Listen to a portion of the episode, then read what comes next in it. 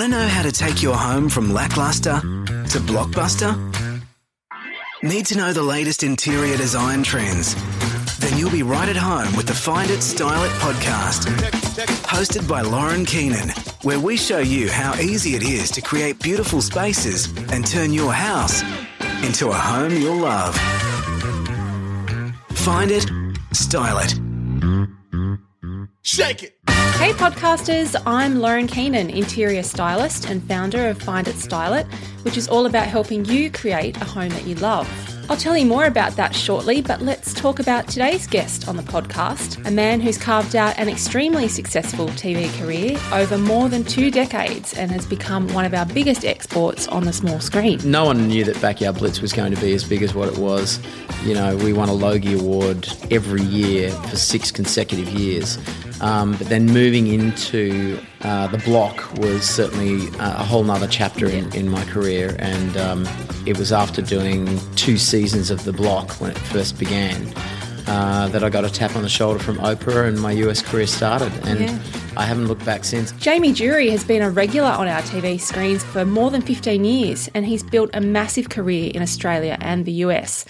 But that's just the start. He's also an accomplished horticulturalist, a landscape designer, and he's been winning awards all over the world for his work, including a gold medal at the famous Chelsea Flower Show. So let me take you to Jamie's Sydney studio where we chat about how he spent a long time running from a media career as well as his insight into the latest design trends and his huge passion for the environment. Subscribe for exclusive perks and insider tips at finditstyleit.com.au. Jamie Durie, welcome to the Find It Style It podcast. Thanks for joining me Thanks, today. thanks for having me. Yeah. So you wear a lot of different hats. You're a landscape designer, a TV presenter and producer, an author, a furniture designer. How do you manage it all? Um, it all really feels like the same thing to me, to be honest. Uh, you know, as long as I'm being creative, it doesn't really matter what I'm working on. Um, and I tend to just focus on the things that I really love. I love making interesting, informative TV that's entertaining, but uh, that also people walk away going, hmm, wow, I just think I learned something in, and maybe I get inspired to do something else, you know. Um, and and for me now, furniture has been um, the greatest succession in, in my career. Um, for the last 12 years, we've been developing ranges of furniture for various retailers, both in Australia and the US and, and in Europe. That's become my greatest passion. So, yeah, and I think it's, it's a natural evolution, really. So you have an office in LA and you also have an office here in Sydney. Do you find style wise, style wise when you're designing a landscape project or furniture for one market or the other, do you think we like different things in different markets? Look, if I had to separate the two markets, I would say that America's a more conservative market. I think um, Australians are less inhibited by history because we're a rel- relatively young country and we're not influenced so much by our our own history because we are so young and because more importantly we're very multicultural here. Um, so we're very open to other cultures and other ideas and influences and uh, I think we've done very well to develop what I like to call the Australasian style it has a resort indoor outdoor feel to it um, and Californians embrace that equally So, bit of a geeky design question then. Can you tell me a bit more about your design process? Like, how involved are you? Um, you know, how do you work through to create these furniture ranges or to create a new landscape design? What's your process? I've always sort of maintained that whether you're building uh, a garden in the suburbs for fifteen thousand dollars, or if you're building a, a development in Dubai for two point five billion dollars, it's the same philosophy. You really want to invite people to live in the landscape and create what we like to call this transterior environment where it is both indoor and outdoor. And so from the very get go, I'm very, very hands on. I'll usually be out there on site with the developers, picking up the earth, looking at what grows naturally in the area, um, and then tying whatever design theme we can into the surrounding environment or, or the culture or the history um, or the, the architecture of, the, of what's proposed to be built.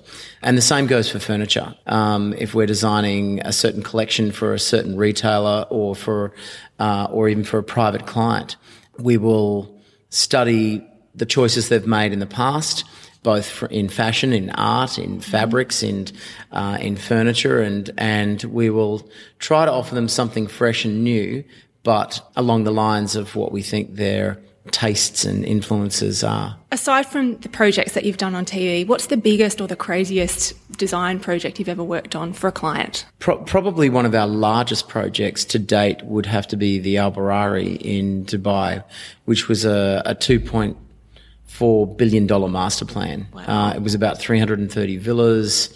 Uh, most of those villas um, sold for between eight and 10 million US a piece. But you know, we were asked to create a landscape in the middle of a desert. Um, How did you do that? And and very quickly.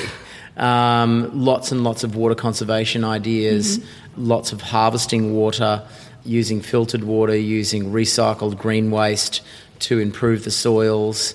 You know, although although the soils are very sandy out there and well drained, um, that means they leach a lot of nutrients. And so, by adding a lot of green waste from the municipality there, we were able to uh, improve the soils to a point where we got a very very high yield of plants in a very short time frame. Wow. And the development looked like it had been growing in an oasis for 10 years when, Yeah. by the time it had been sold. So that was probably one of the largest and, and craziest projects I've ever worked on.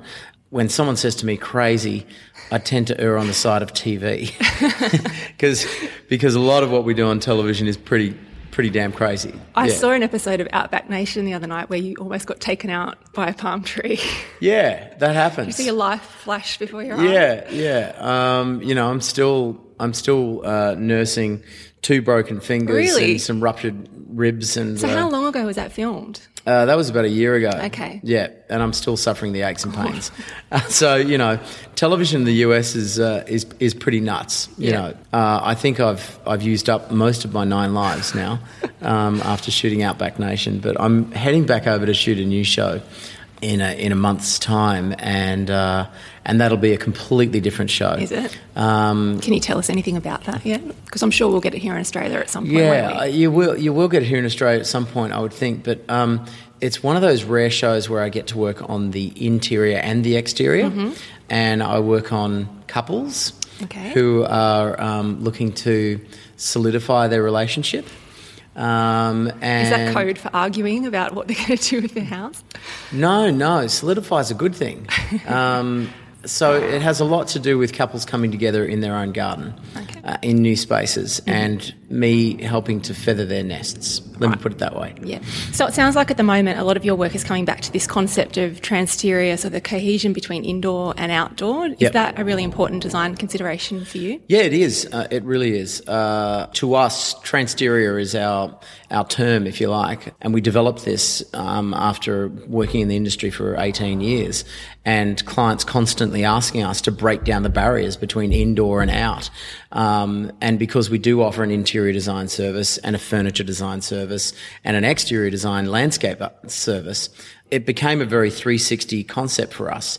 It was all about breaking down the boundaries right from the get go, from from the architecture uh, through to the furniture that's used. So we would use a lot of exterior elements and natural materials for our furniture, bringing that inside.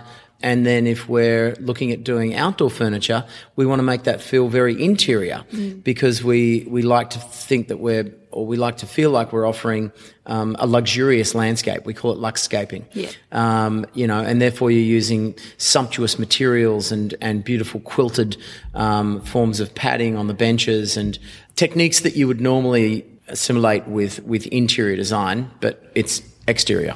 So is the exterior still the starting point for the project then? Sort of I'm interested what comes first. If you're designing something where there's interior and exterior elements, where where do you start? I couldn't really tell you where I start.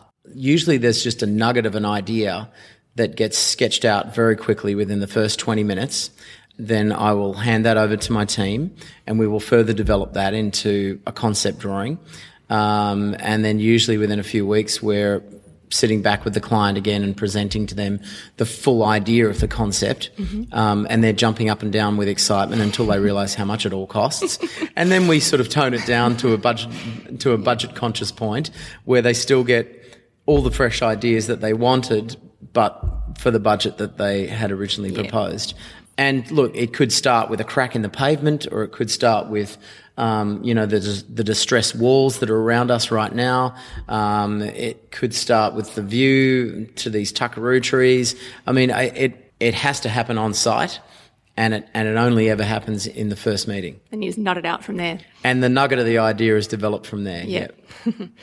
So we talked a little bit about your furniture range, but can you tell me a bit a bit more about that because I think it's quite different from a lot of other things on the market at the moment.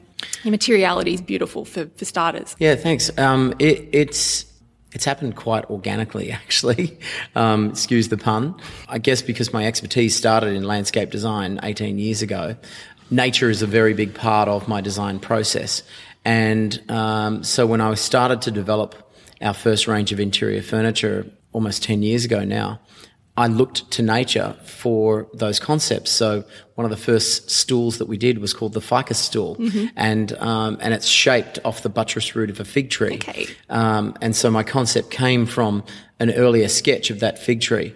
Uh, in Italy, we collaborated with Riva 1920, mm-hmm. who are a fourth generation Italian furniture builder.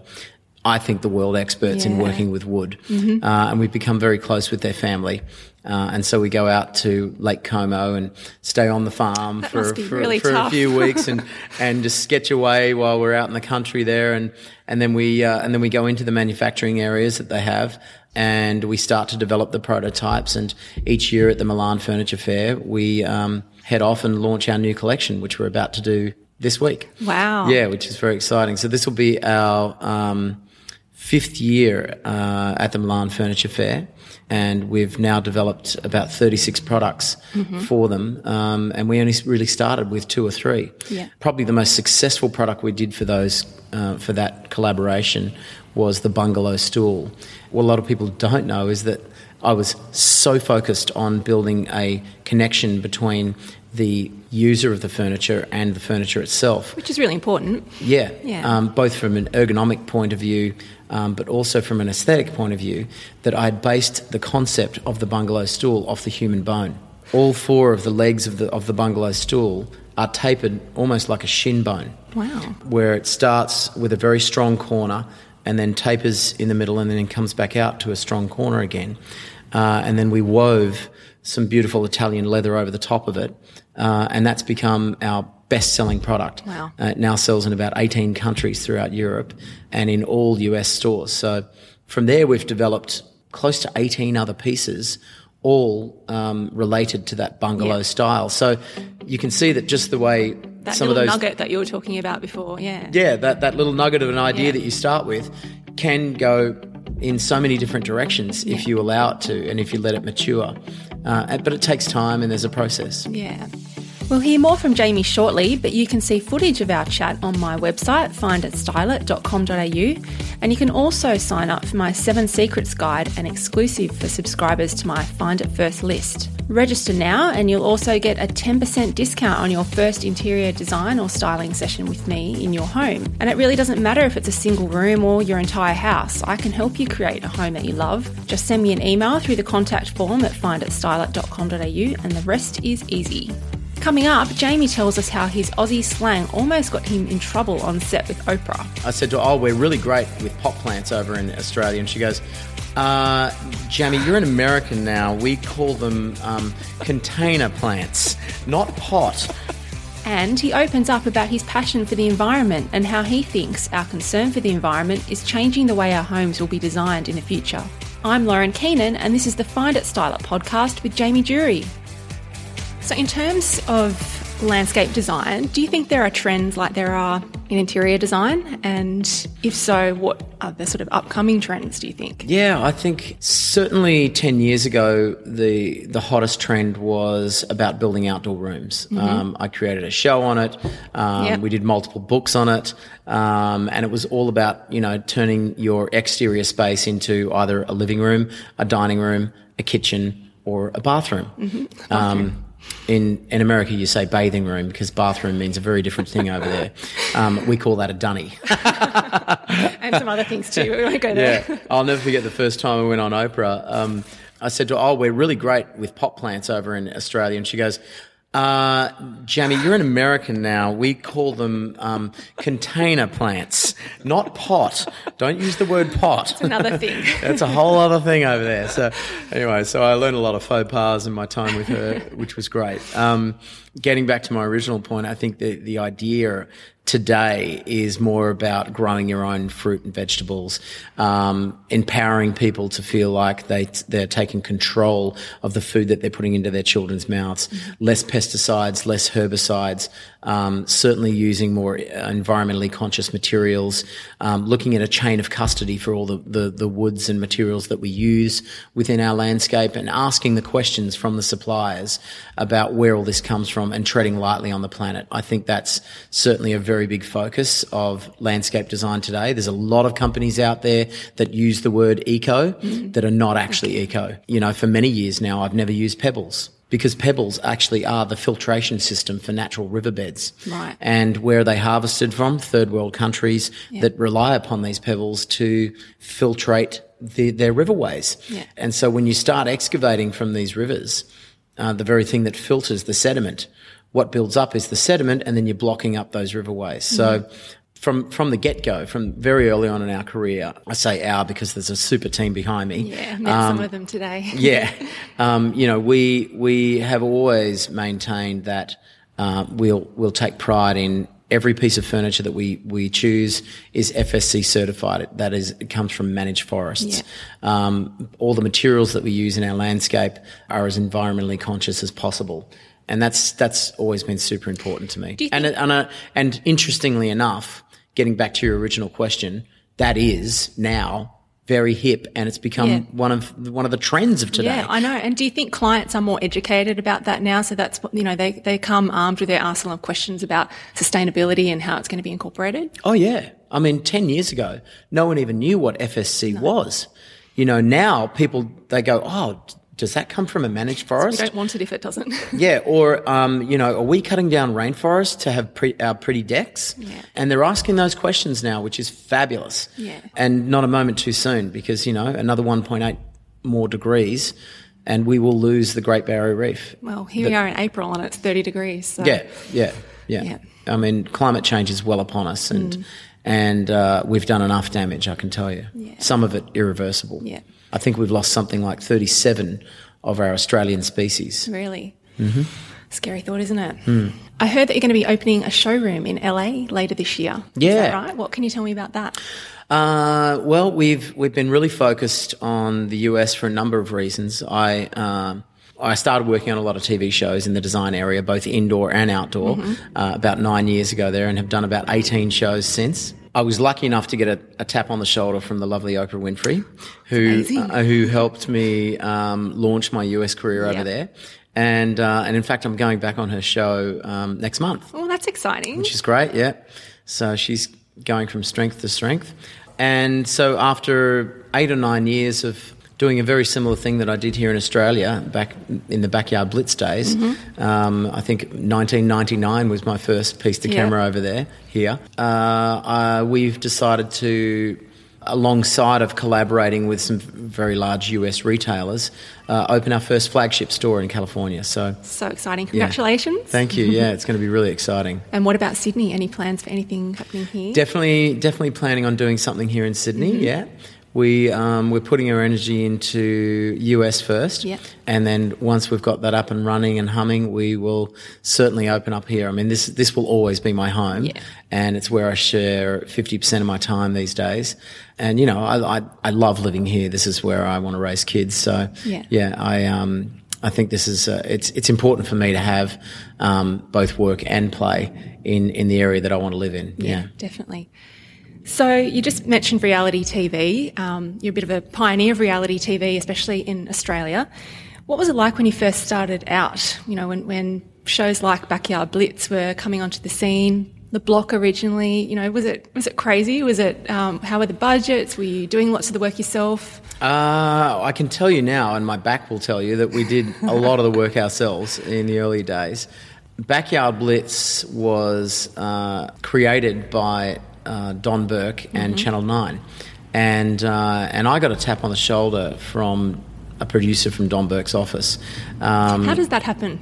I, you know, I hadn't planned on getting into television at all. I will tell you that. In fact, I'll tell you that my friends would tell you in a second. I was running away from media when I went to study, you know, the glorious world of plants and then designing with them. Mm-hmm. I mean, spending four years at horticultural college and learning 3,760 plant species and their hybrids and their cultivars Hardcore. is hardcore, you know. and so, um, after spending, you know, eight or nine years in the entertainment industry in the US, um, dancing my way around the world, I decided to hang up my dancing shoes in Vegas and come back and, and start horticulture. So television was the last thing on my mind. I had done a ton of television interviews with Donahue and all sorts of stuff and Sally Jessy Raphael over in the US and and uh, I guess I was really looking to settle down and get into a career where I could both be creative, but also benefit the environment. And I felt like landscape design would be a, a fabulous place to start. And wow, I, I had no idea that it would blow up to the extent that it did now. Yeah. And here we are on our 13th book, I think. 54 television shows. I like my head spins when I just think about how much work we've Do you done. ever pinch yourself? I do, yeah. Um, quite often on my back where it's hurting the most from lifting all those bags of concrete with, with my mate Scotty Cam. Um, but no one knew that Backyard Blitz was going to be as big as what it was. You know, we won a Logie Award every year for six consecutive years. Uh, and I got Australia's, uh, a Logie Award for Australia's Best New Talent. I think when we first started out. So I was very lucky. Um, but then moving into uh, the block was certainly a whole nother chapter in, in my career. And um, it was after doing two seasons of the block when it first began uh, that I got a tap on the shoulder from Oprah and my US career started. And Yeah. I haven't looked back since. And I have to say, I've been lucky because I'm still able to have an Australian career and a US career, and Australians haven't really turned their back on me yet, which is which is fabulous, Yeah. you know. And and in the same way, I haven't turned my back on them either, and I continue to to bounce between LA and here, and and nurture, you know, the career that I love here equally. Yeah. yeah. So, what impact do you think that those reality TV shows have had on the interest Australians seem to have on renovation, landscape, just doing so many things around their house? There's, we have a love affair with it. The the greatest thing about um, these TV shows is that they have developed an appetite for Australian design, and they have empowered Australian homeowners to feel like they can be creative in in the best way possible and express themselves through design, both indoor, outdoor, through the garden, through the exterior. Um, we've we've we've created an appetite we've created a hungry market, um, and we've told people it's okay to express yourself in other ways than just fashion, food, and your vehicle, you know, because the home you live in really is the best expression of who you are. And I don't think anyone's ever going to get tired of fresh ideas when it comes to feathering their own nests. And that's why lifestyle shows, magazines, blogs, I, podcasts, all these things uh, will will be constantly eaten up Yeah. by the public. There's an appetite for it for sure. Yes, and it's Yeah. become it's become just like news now. Um, you know, where where before there was you know just just current affairs and sports. Yeah. Now there's current affairs, sports, and lifestyle, and that's what we all expect now Yeah. from in our daily you know spread of of television and media. Definitely. Yeah. Well, look, it's been so awesome talking to you today. Thank you for spending the time with us. My and, pleasure. Um, yeah, good luck at uh, the Milan Furniture Fair and with your new furniture range. Thank you, appreciate it. Cheers. Find it, style it. Shake it. It was so great to chat with Jamie. He's a really hardworking and passionate guy who's created an amazing career and achieved so many things. I think he's still got a lot of success in front of him with his plans to take his outdoor furniture and design business to the next level in California in the US. You can check out his lighting, rugs, and beautiful furniture ranges at jamiedurie.com. Thanks for listening to this episode of the Find It Style It podcast. If you like what you hear, make sure to subscribe in iTunes or Stitcher so you don't miss an episode. And don't be shy, leave us a review on iTunes so that other podcasters know what you think. All five star reviews will get a shout out here on the podcast, you can be sure of that. And if you need help creating a home that you love, get in touch with me. Just drop me an email at lauren at finditstyleit.com.au. I'd love to help you. Until next time, this has been the Find It Style It podcast. Bye. Follow Lauren on your socials for latest style trends and tips. Just search Find It, Style It, and subscribe now for exclusive perks, discounts, and updates about store openings straight into your inbox. Go to finditstyleit.com.au.